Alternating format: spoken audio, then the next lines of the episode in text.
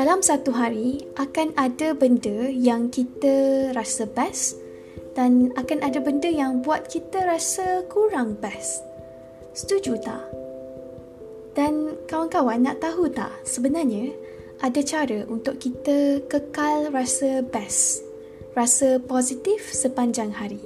Iaitu dengan kita jaga tiga benda ini dan insya-Allah tips ni sangat-sangat berkesan. Pertama, setiap hari kita usaha jaga apa yang kita fikirkan. Self-talk yang bermain di fikiran kita. Sebab punca terjadi banyak masalah ialah bila kita terlayan fikiran-fikiran kecil yang bermain di fikiran yang tanpa kita sedar kita percaya dan akhirnya menyebabkan kita terperangkap dalam minda kita sendiri. Jadi setiap hari perhatikan apa fikiran negatif bermain dan cepat-cepat kita tepis dengan istighfar. Dan kita juga kena sentiasa mohon perlindungan Allah daripada bisikan syaitan. Sebab kita selalu ingat apa yang kita fikirkan itu 100% daripada kita.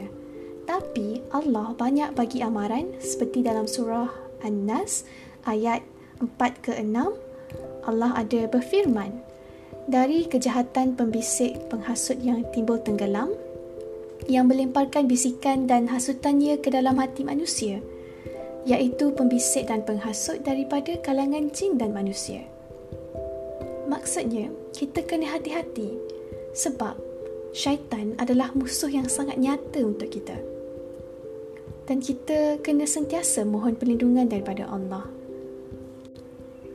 Kedua, setiap hari kita jaga input kita iaitu apa yang masuk dalam minda kita dalam hati kita.